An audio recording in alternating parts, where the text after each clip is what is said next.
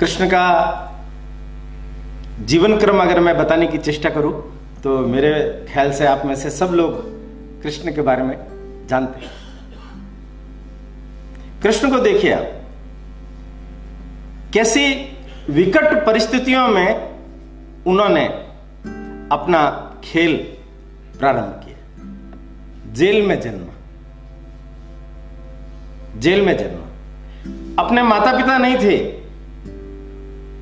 दूसरे को अपना माता पिता मान करके उनके घर पर पला। बड़ा हो। नारद की भविष्यवाणी थी। देवकी का आठवां पुत्र। कंस को सूचना मिल गई और कंस ने प्रयास शुरू कर दिया कि कहीं न कहीं गोकुल में ही पल रहा है। तो आपने सारी कहानी सुनी है? पूतना से शुरू होती है कथा। बारह राक्षसों को कृष्ण का वध करने के लिए कंस ने अलग अलग समय में लगातार एक के बाद एक असफलता मिलती गई उसको, वो भेजता गया। पूतना, ध्यान रखिए।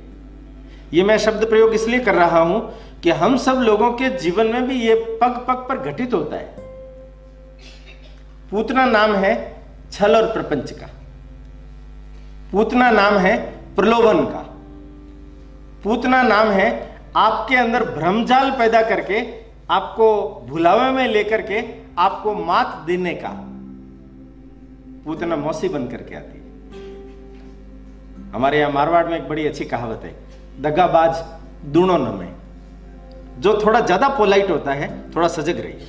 जो ज़्यादा प्रशंसा करता है आपकी, थोड़ा सजग रहिए। जो थोड़ा ज़्यादा मीठा बोलता है, समझिए, तलवार चलने वाली पूतना मौसी सुंदर रूप धारण करके, दूध पिलाने के लिए, दूध पिलाने के लिए, आइए। आश्चर्य क्या हुआ पूतना का? आप जानते हो?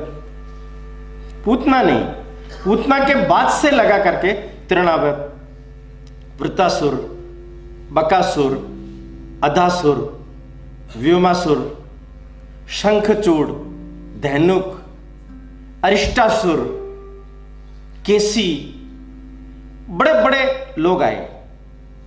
जो कृष्ण को पूरी तरह से ध्वस्त करने का प्रयास किए, पर सफल नहीं हो पाए।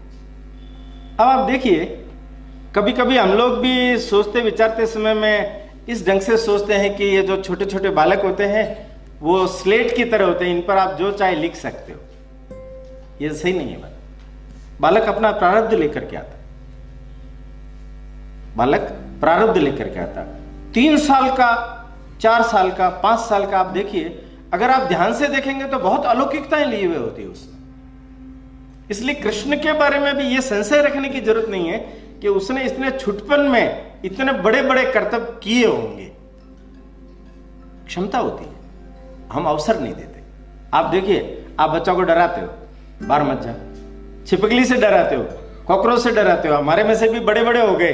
अभी कॉकरोच आएगा, छिपकली आएगा तो हम डर जाएँगे। क्यों? हमें डराया गया हमें डराया गया कृष्ण को डराया नहीं जा सकता। और कृष्ण को डराया गया भी नहीं। क्योंकि कृष्ण ने ऐसे समय में खेल खेला जब उनके परिवार के लोग उसके साथ नहीं थे। बाहर जंगल में अन्य जगहों पर उसने वो सब खेल खेला।